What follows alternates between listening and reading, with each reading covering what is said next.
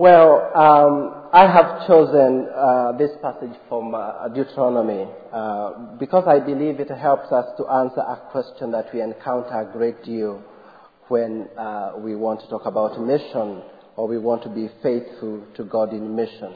The question is, what does it mean to be called to mission?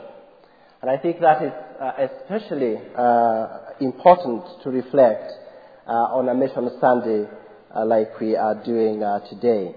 Now, there are many uh, passages of Scripture I could have chosen, uh, but I decided to choose uh, uh, this one uh, uh, because it's got a particular emphasis that I think is a helpful correction to uh, perhaps uh, the common passages that we read about mission that uh, Uh, talk about a mission as a particular activity or doing something uh, in, in particular or giving to a certain cause. And all those, I think, are important emphasis of mission.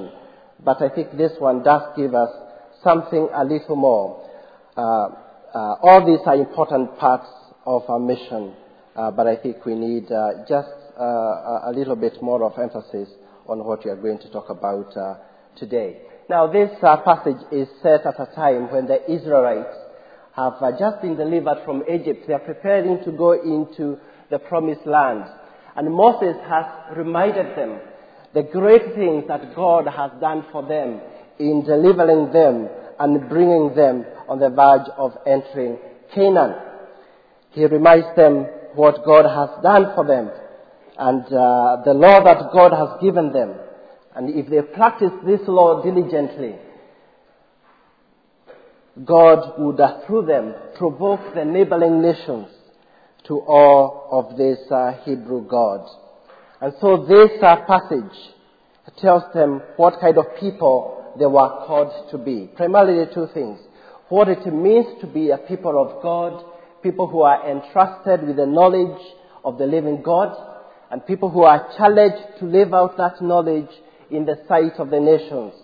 It is a challenge for the people of God in every age to rethink our vocations in the light of the contemporary situations. And given our particular context, how do we engage so that we bring most glory to God? I think that is one of the challenges of this passage.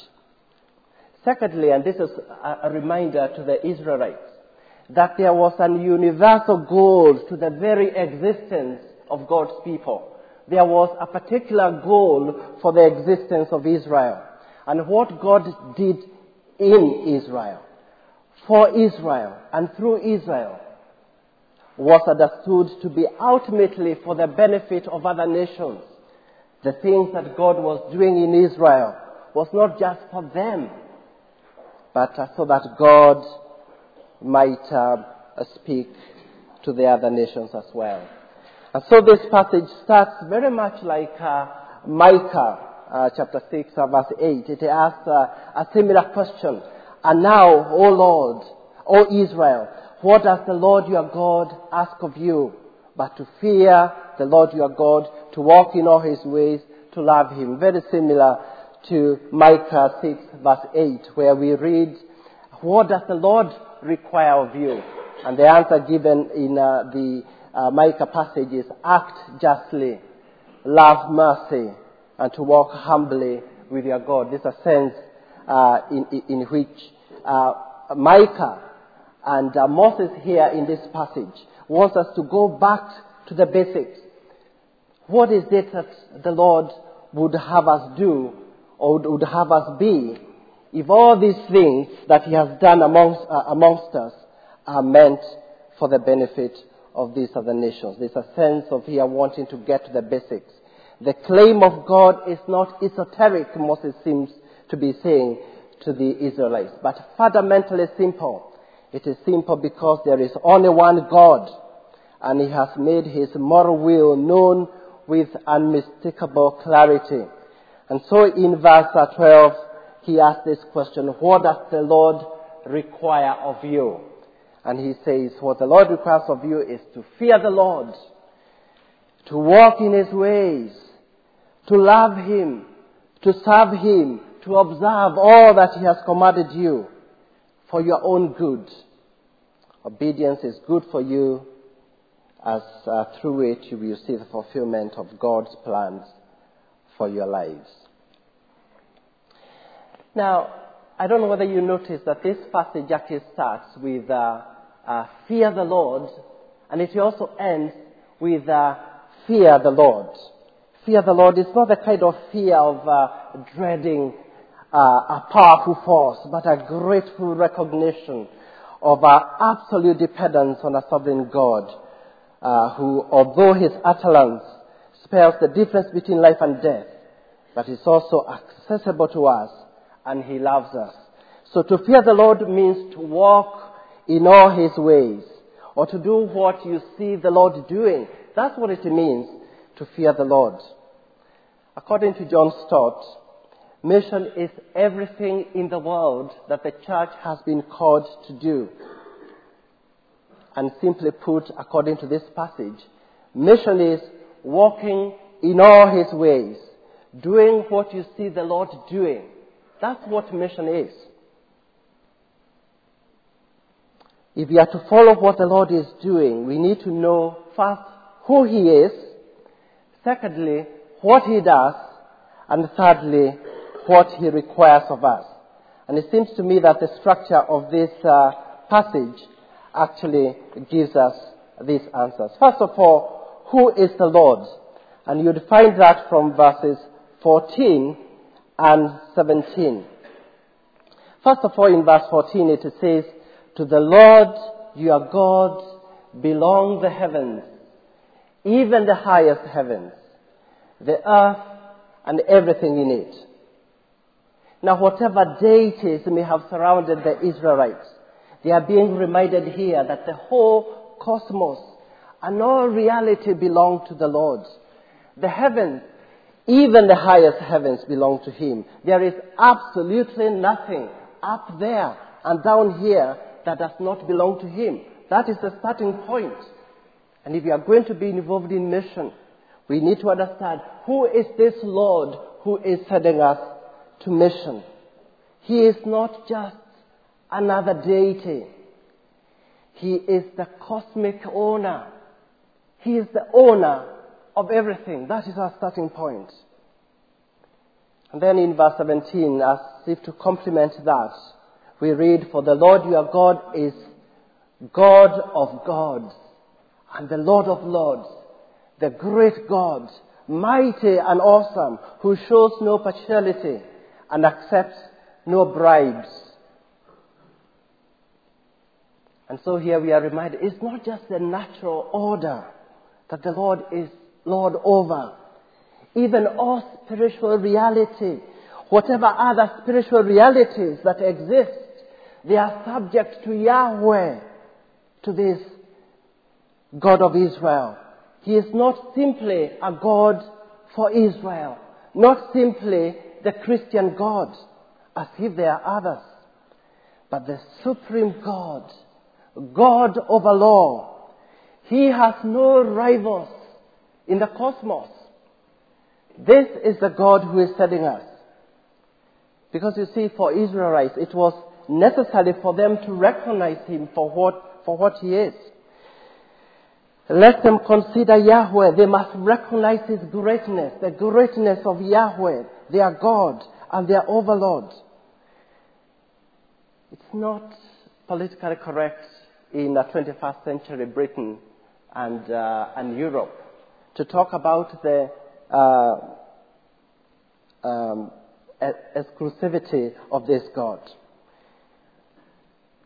It's becoming unfashionable, even among some Christians, to walk, uh, to talk in this, in this manner. But he is the one who not only possesses the heavens that they can see, but the heavens that declare the glory of God, the great unknown. Nothing is outside his scope. The, the whole of what they see and what they cannot see, the great unknown, belongs to him. What others speak of as the dwelling place of the God actually belongs to him. He is the Lord in the heavens. He owns the earth also. He owns and controls all that is in them. He is the supreme and overall. I think one of the contemporary trends of our mission today is the whole question of our pluralism. It's one of the contemporary trends that threatens to swallow us up, and we must vigorously resist. Because you see, pluralism is not simply an acknowledgement that there is a plurality of faith that we know, and that is a fact.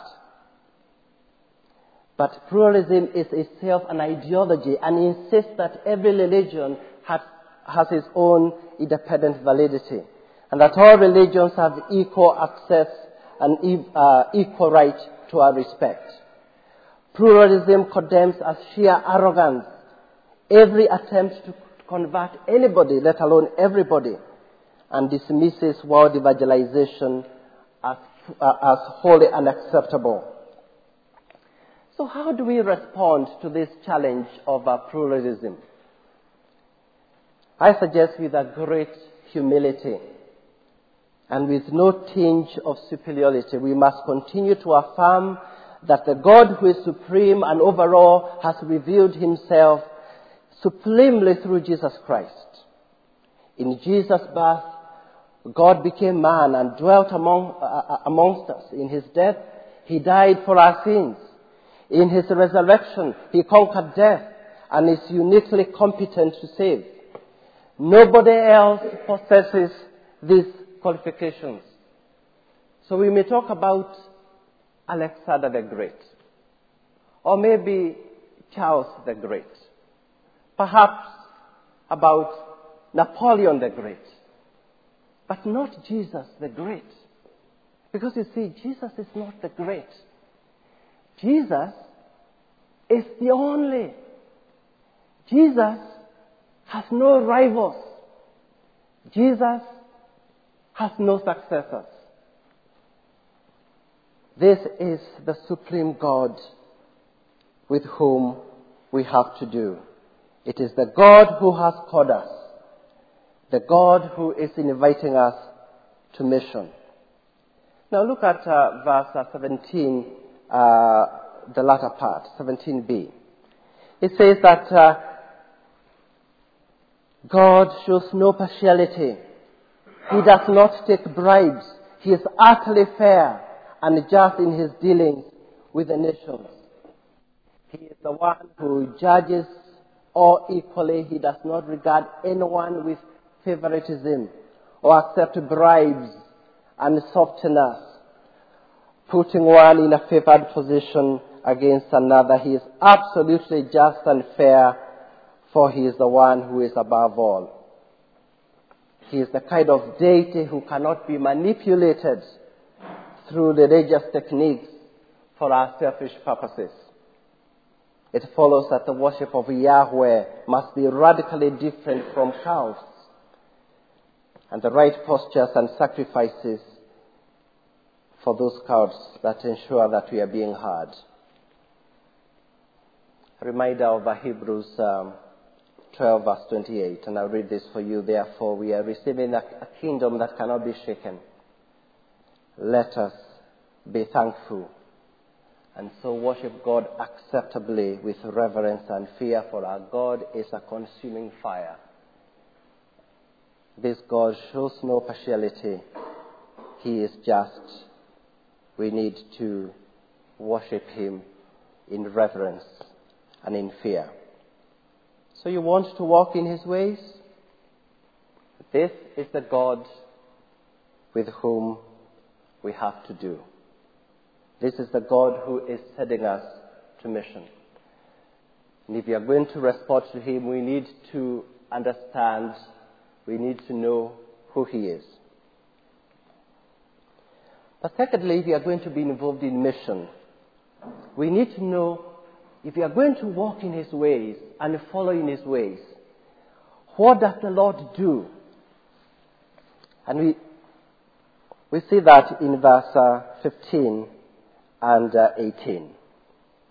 First of all, verse fifteen. Yet the Lord set his affection on your forefathers and loved them. And he chose you, their descendants, above all nations as it is today. Notice it is making a contrast between verse fourteen, where uh, Moses uh, reminds them, to the Lord your God belongs the heavens. And then in verse fifteen he says, yet the Lord set his affection on your forefathers and loved them. The wonder is that uh, such a God of this cosmic and universal ownership that you've talked about, that this God should have focused his attention on such insignificant ancestors of insignificant Israel. Now, we don't have time to look back at uh, Deuteronomy chapter seven, verse six. But if you if you did, uh, this is what uh, you'd read. And let me just uh, read this uh, quickly for you. He says, uh, Moses reminds them, for you are a people holy to the Lord your God. The God your God has chosen you out of all the peoples on the face of the earth to be his people, his treasured possession. And then in verse seven, the Lord did not set his affection on you and choose you because you are more numerous than other peoples. For you are the fewest of all the peoples. But it was because the Lord loved you and kept the oath he swore to your forefathers that he brought you out with a mighty hand and redeemed you from the land of slavery, from the power of, the, of Pharaoh of Egypt. God stoops down to love his people. And he stooped down to love Israel. Israel did not deserve. And we don't deserve his love. He shows his special concern for an unlovely people. His particular acts of love are not an, an expression of partiality or favoritism. He loves them for the sake of all that he has created. But who are the people on whom Yahweh has set his heart of love? Why does God love the unlovely? Because this is the nature of love.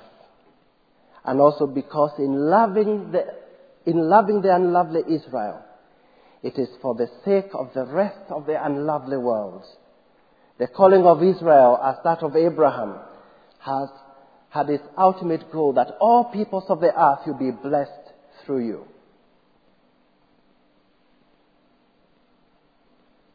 We praise God that he has loved an unlovely people like we are. And yet, in spite of this greatness, or possibly because of it, this is a remarkable fact that he had delighted in Israel. And he loved them. If we are to be involved in mission and respond to the call of mission, we need to understand this love of God. We are also loved by him, John three sixteen, for God so loved the world that he gave his only son that those who believe in him should not perish but have eternal life. Ephesians two four, because of his great love for us, God, who is rich in mercy, made us alive in Christ, even when we were dead in transgressions. First John chapter four, verse ten, this is love, that we, uh, that we loved God. Not that we loved God, but that he loved us and sent his Son as an atoning sacrifice for us. Not for our own sakes, but for the sake of him who loved us and gave himself for us. Galatians two verse twenty. And so we too are loved by this God. We too therefore in the same way have our full part in him and should fear him, serve him, cleave to him and swear by his name because he is our sole God. I wonder whether you see this tension and balance between these two verses, uh, verse fourteen and verse fifteen. The tension of a universal God in verse fourteen and one who uh, loves a particular people in verse fifteen. You see, we need both, and we need to have this uh, uh, this tension and this balance for these two verses. Chris Wright, in his comment, commentary on Deuteronomy, hi- highlights this tension. And he says that we cannot stress one without the other.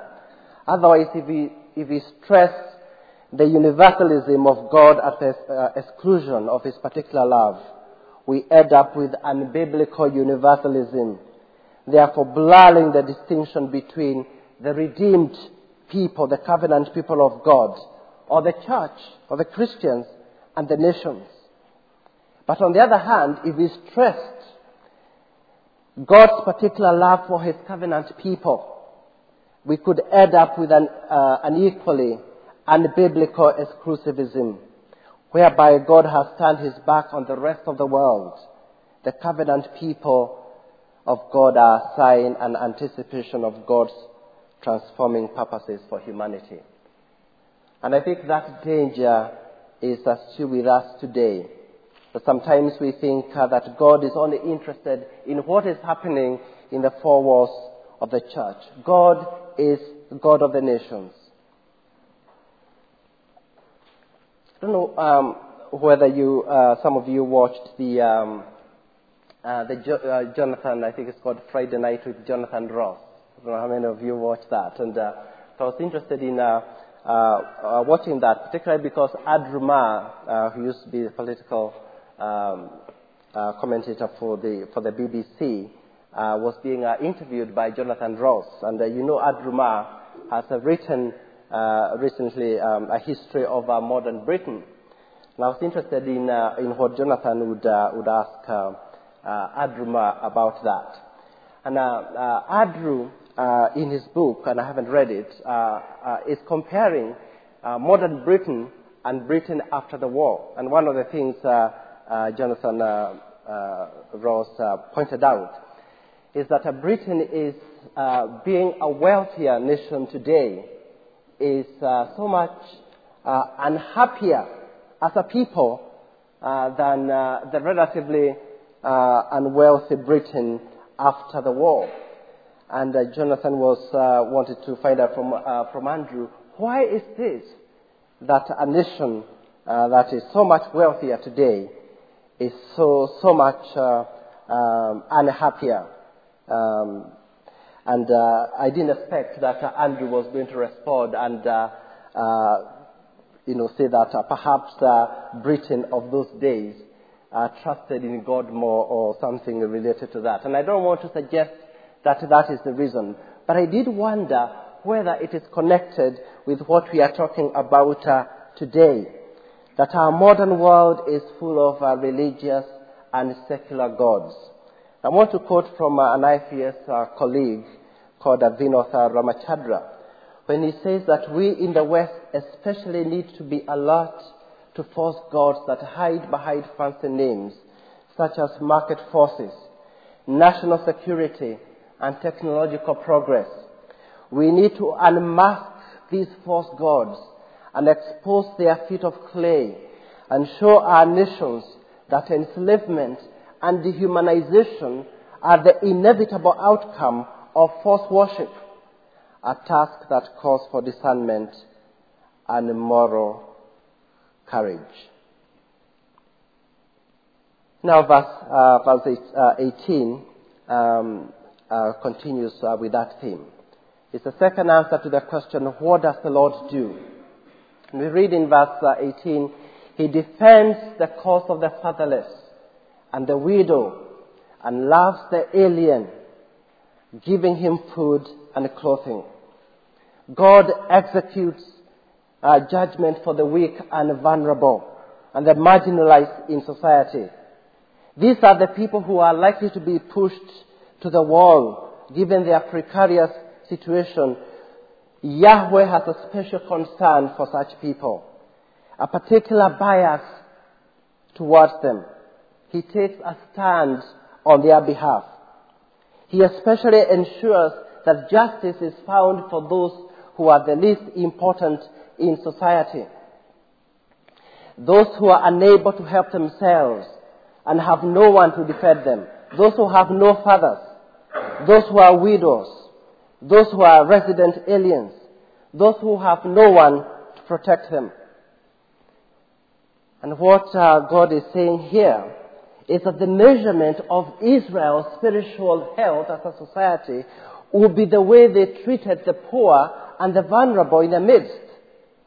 Now, if this didn't come from Scripture, I think we would say, well, this is uh, a leftist uh, way of uh, looking at things.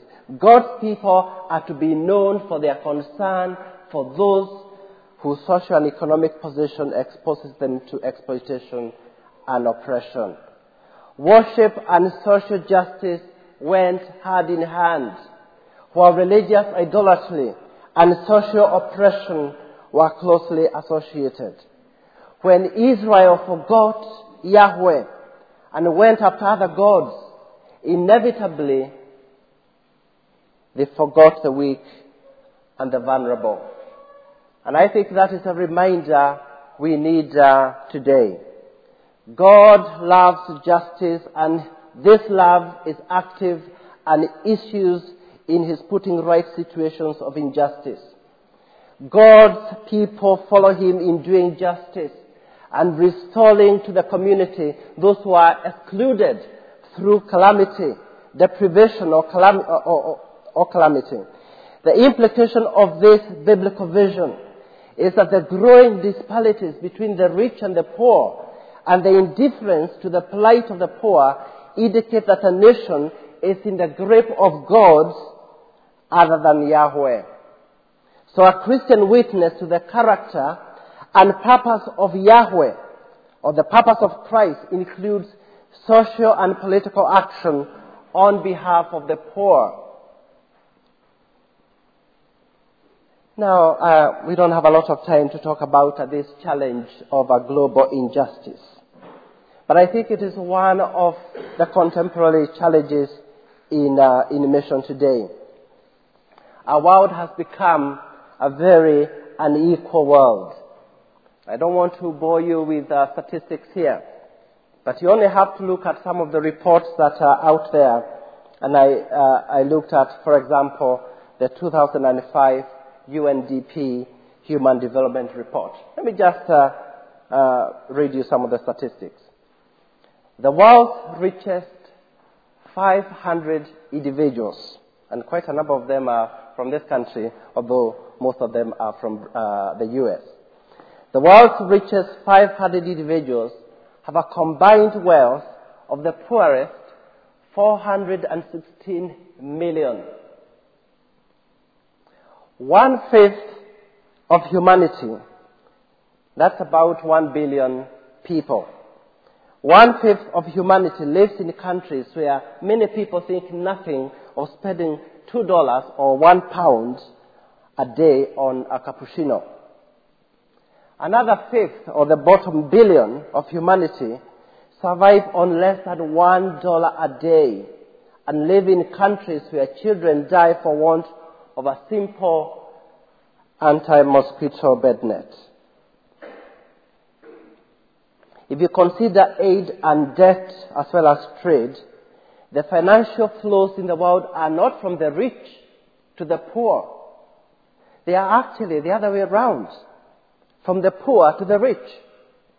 The rich countries live on the backs of the global poor. And I'm not saying that just because I come from Africa.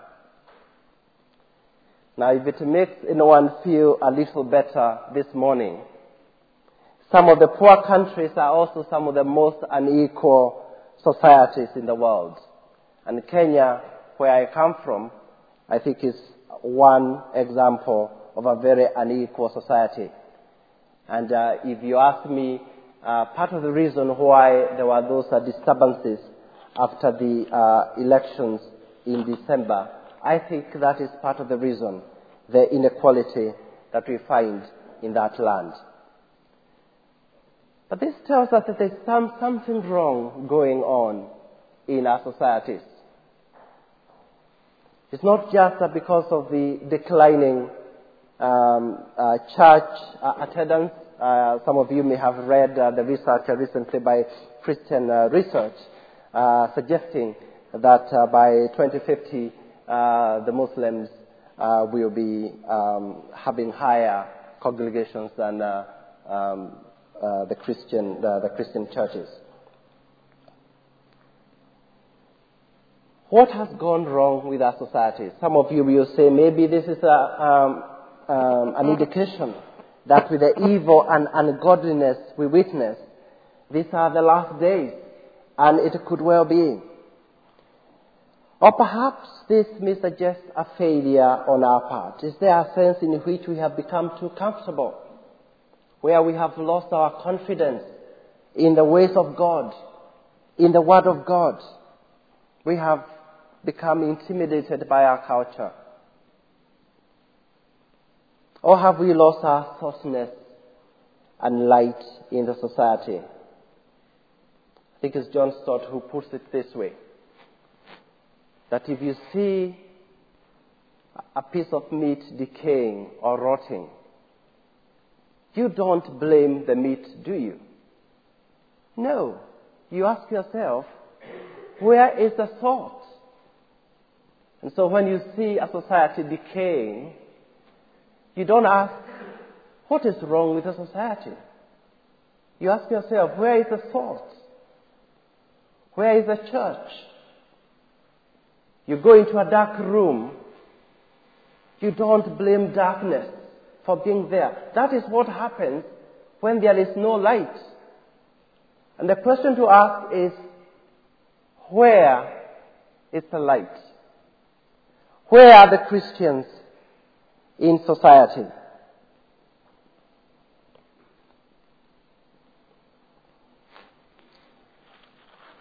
Finally, from that passage, what does the Lord require? We have seen uh, who the Lord is. We have seen uh, what the Lord does. Now we want to look at it briefly. What does he require? Verse sixteen and verse nineteen. Verse sixteen reads, uh, circumcise your hearts, therefore, and do not be stiff-necked any longer. So following on from verse fifteen, that declares how God has set his affection on Israel.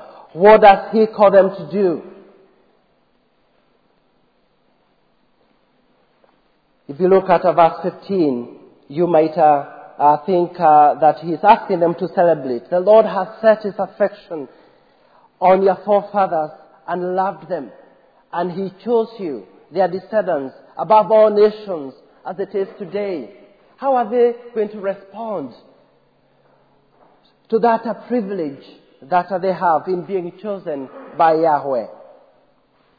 Verse sixteen tells them how they should respond. Circumcise your hearts, therefore, and do not be stiff-necked any longer. They need to show repentance, because God's judgment will start with God's people. And how do you show repentance? Very interesting in verse nineteen. It talks about the practical demonstration of this repentance. We are given an answer in verse nineteen. You are to love those uh, who are aliens, for you yourselves who are aliens in Egypt. What a strange response. God tells them how much he has loved them, how he has stooped to love the unlovely, how of all the nations of the world he has chosen them. And the response that they are asked is repentance. And the test of this repentance is that you are to love those who are aliens, for you yourselves who are aliens in Egypt. If the Israelites were going to respond to this repentance, they were going to love the stranger. The people of God must have a special sensitivity towards the vulnerable. And for the Israelites, towards the non-Israelites in their midst. God loved you as aliens. Imitate him by loving aliens. It is this command to love strangers we see a, a third challenge to contemporary mission. And that is overcoming our narrow nationalisms. You see, there's nothing wrong with nationalism. Nationalism has a positive side to it, loving our nation and our culture. But you see, it has a negative side to it as well. Because you see, we can cease to be critical of our nation's values and actions. And what a politically incorrect thing to do in Britain today. And the country, we are told, is being swarmed with immigrants. We are being called as God's people to be on the forefront of protecting immigrants from discrimination and harassment. It's from Scripture. You know, to do this, we need to be freed from our insularities and waking up to the reality that we are part of the global church. The majority of the church today is actually in the south. It's in, in uh, Asia, in uh, Africa, and Latin America. And we are part of that church. It's only that uh, the bigger part of it is in the south. And so, that's really our family. And we need to speak on its behalf in this country. And I think if you look at uh, what happens in the uh, Christian press, particularly, one is often impressed by the strength of the voice of Christians in the West on such important issues as abortion and euthanasia. And I was once uh, listening to uh, the C E O of uh, I P P F, which is the International Planned Parenthood uh, Federation, in uh, a lecture that I was attending. And he was uh, speaking on the developments in uh, sexual and reproductive health worldwide. And he was uh, at that point decrying how powerful the Christian right is in the United States. And he was saying that when uh, Reagan, uh, and you know Reagan, uh, Republican president, became president, the money that was meant to go to U N P F A, uh, United Nations Population Fund, and I P P F was actually cut. And, uh, uh, and, and he was saying, um, you, you know, because the Republicans were hostage to the Christian fundamentalists, he called them, or the Christian right. And he said that when uh, Clinton became president, that money was uh, released, and so they could do the I P P F work uh, and um, uh, all, all around the world. And then when George Bush, um, another Republican, became president, that money actually dried up. And at that point, he was dreading that George Bush might be re-elected, because it means that if he's re-elected, there'll be no money for abortions and all the other things that I P P F uh, is uh, involved in. The, the basic thing he was saying is that the Christian right, as he called them, or the Christian fundamentalists, or indeed, as far as we are concerned, the Christians and the Christian lobby in the United States is very strong. It is so strong that actually it changes policy for the government, for better or for worse. And as he said this, I, I wondered about that. And I said, well, that is true. Then I was thinking, if only the so-called Christian right were more pro-justice and pro-poor as they are pro-life, imagine the influence they would have. Now, I'm not saying that they should not worry about those issues of uh, abortion and euthanasia. I think those are important issues. And by the way, uh, I used to work with the Christian Medical Fellowship, and who have been in the forefront of that whole debate and uh, lobbying uh, in, in this country.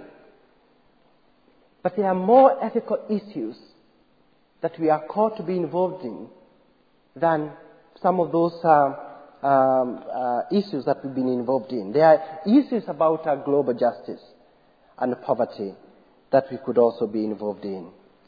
Imagine the huge reverberations if American and European Christians would publicly challenge their governments on issues of free trade and human rights, or disease or poverty. The fact that thirty thousand children die every day needlessly. How could that be happening in twenty-first century? And we are not talking about it as Christians. I know this kind of thing can be discouraging. You hear this kind of message and uh, you wonder, what do I do as an individual? Now, we don't have a lot of time to explore this, and uh, hopefully in your groups and uh, later in discussions, you may well want to do that. Some of you are professionals and uh, academics. I think awareness and advocacy is one of the things that we could in, uh, be involved in. Some of you be involved in lobby groups. Some of you work for organizations like uh, uh, Tear Fund and others that are in the forefront of uh, bringing awareness to these uh, kinds of things. There are other things we can be involved in. Perhaps uh, involvement with organizations that uh, bank on the poor, providing microcredit uh, facilities and initiatives for community development uh, amongst the poor, not just out there, but in this country. Uh, some, some of you will be involved in uh, speaking for democracy, for, for, for freedoms, and uh, challenge our cultural um, and religious beliefs and our values about uh, these issues of poverty and oppression around the world. The biggest challenge of globalization for affluent churches is to become more self-critical about our local practices, for what we do in our backyard, and particularly in the rich countries. It has global implications. And so we've got a particular ministry in that regard. Now, I, I need to conclude, don't I? Now, this passage uh, reaches its uh, climax in verse twenty uh, to twenty-two. Uh, we only read up to twenty. And let me just uh, uh, remind us one or two things uh, from um, those uh, two verses as we close. Fear the Lord your God and serve him. Hold fast to him and take your oaths in his name. He is your praise. He is your God who performed for you those great and awesome wonders you saw with your own eyes. He is your praise. Yahweh will be the object of Israel's worship, set in the context of obedience. In other words, God is acceptably praised only by those who do what Yahweh does in practical, social, ethical terms.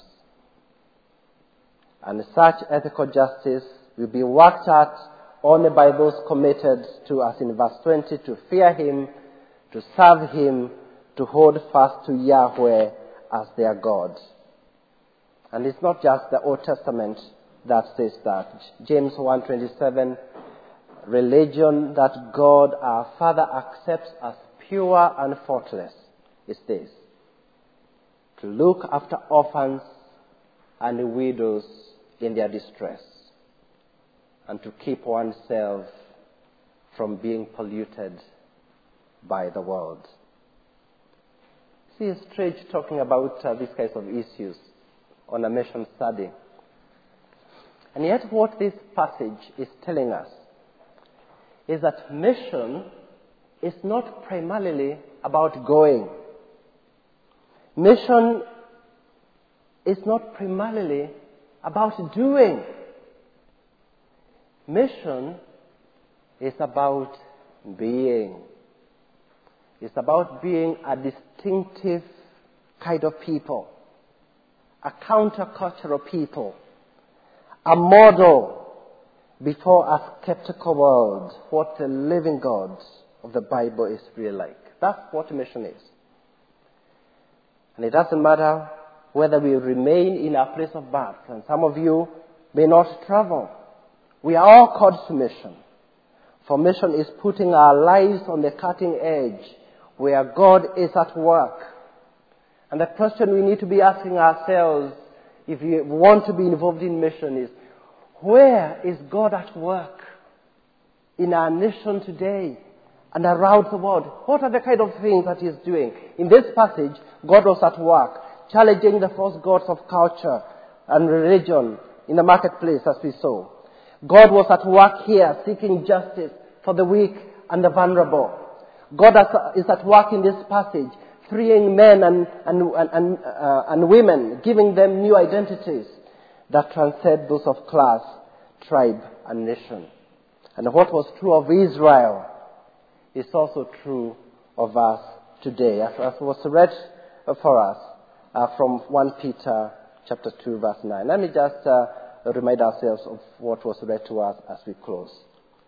But you are a chosen people, a royal priesthood, a holy nation, a people belonging to God, that you may declare the praises of Him who called you out of darkness into His wonderful light. Once you were not a people, but now you are the people of God. Once you had not received mercy, but now you have received mercy.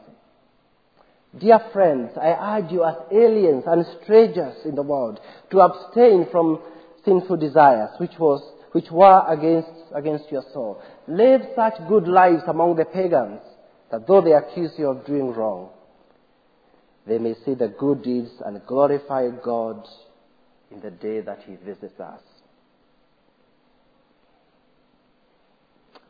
We are to be people set apart, different from all other people. We are to be a display people. That's what God is calling us to. A showcase to the world of what it really means to be in covenant with this God and what happens when God changes a people.